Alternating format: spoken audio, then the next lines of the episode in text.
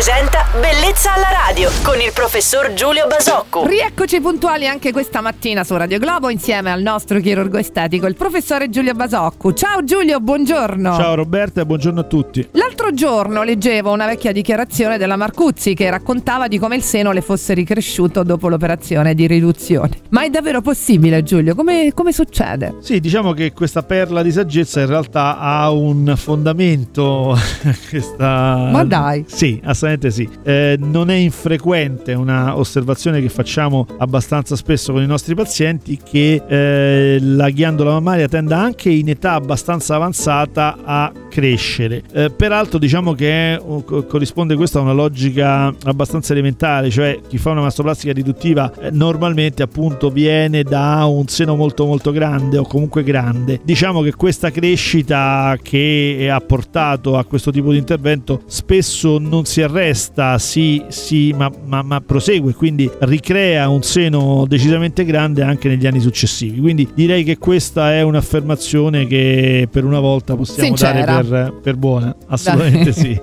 Grazie per aver chiarito questo mio dubbio di oggi. Questa Giulio, altre curiosità ce le toglieremo anche domani. Grazie alla professionalità del nostro chirurgo estetico Giulio Basocco su Radio Globo. Buona giornata. Ciao Giulio. Ciao Roberta e buona giornata a tutti. Bellezza alla radio.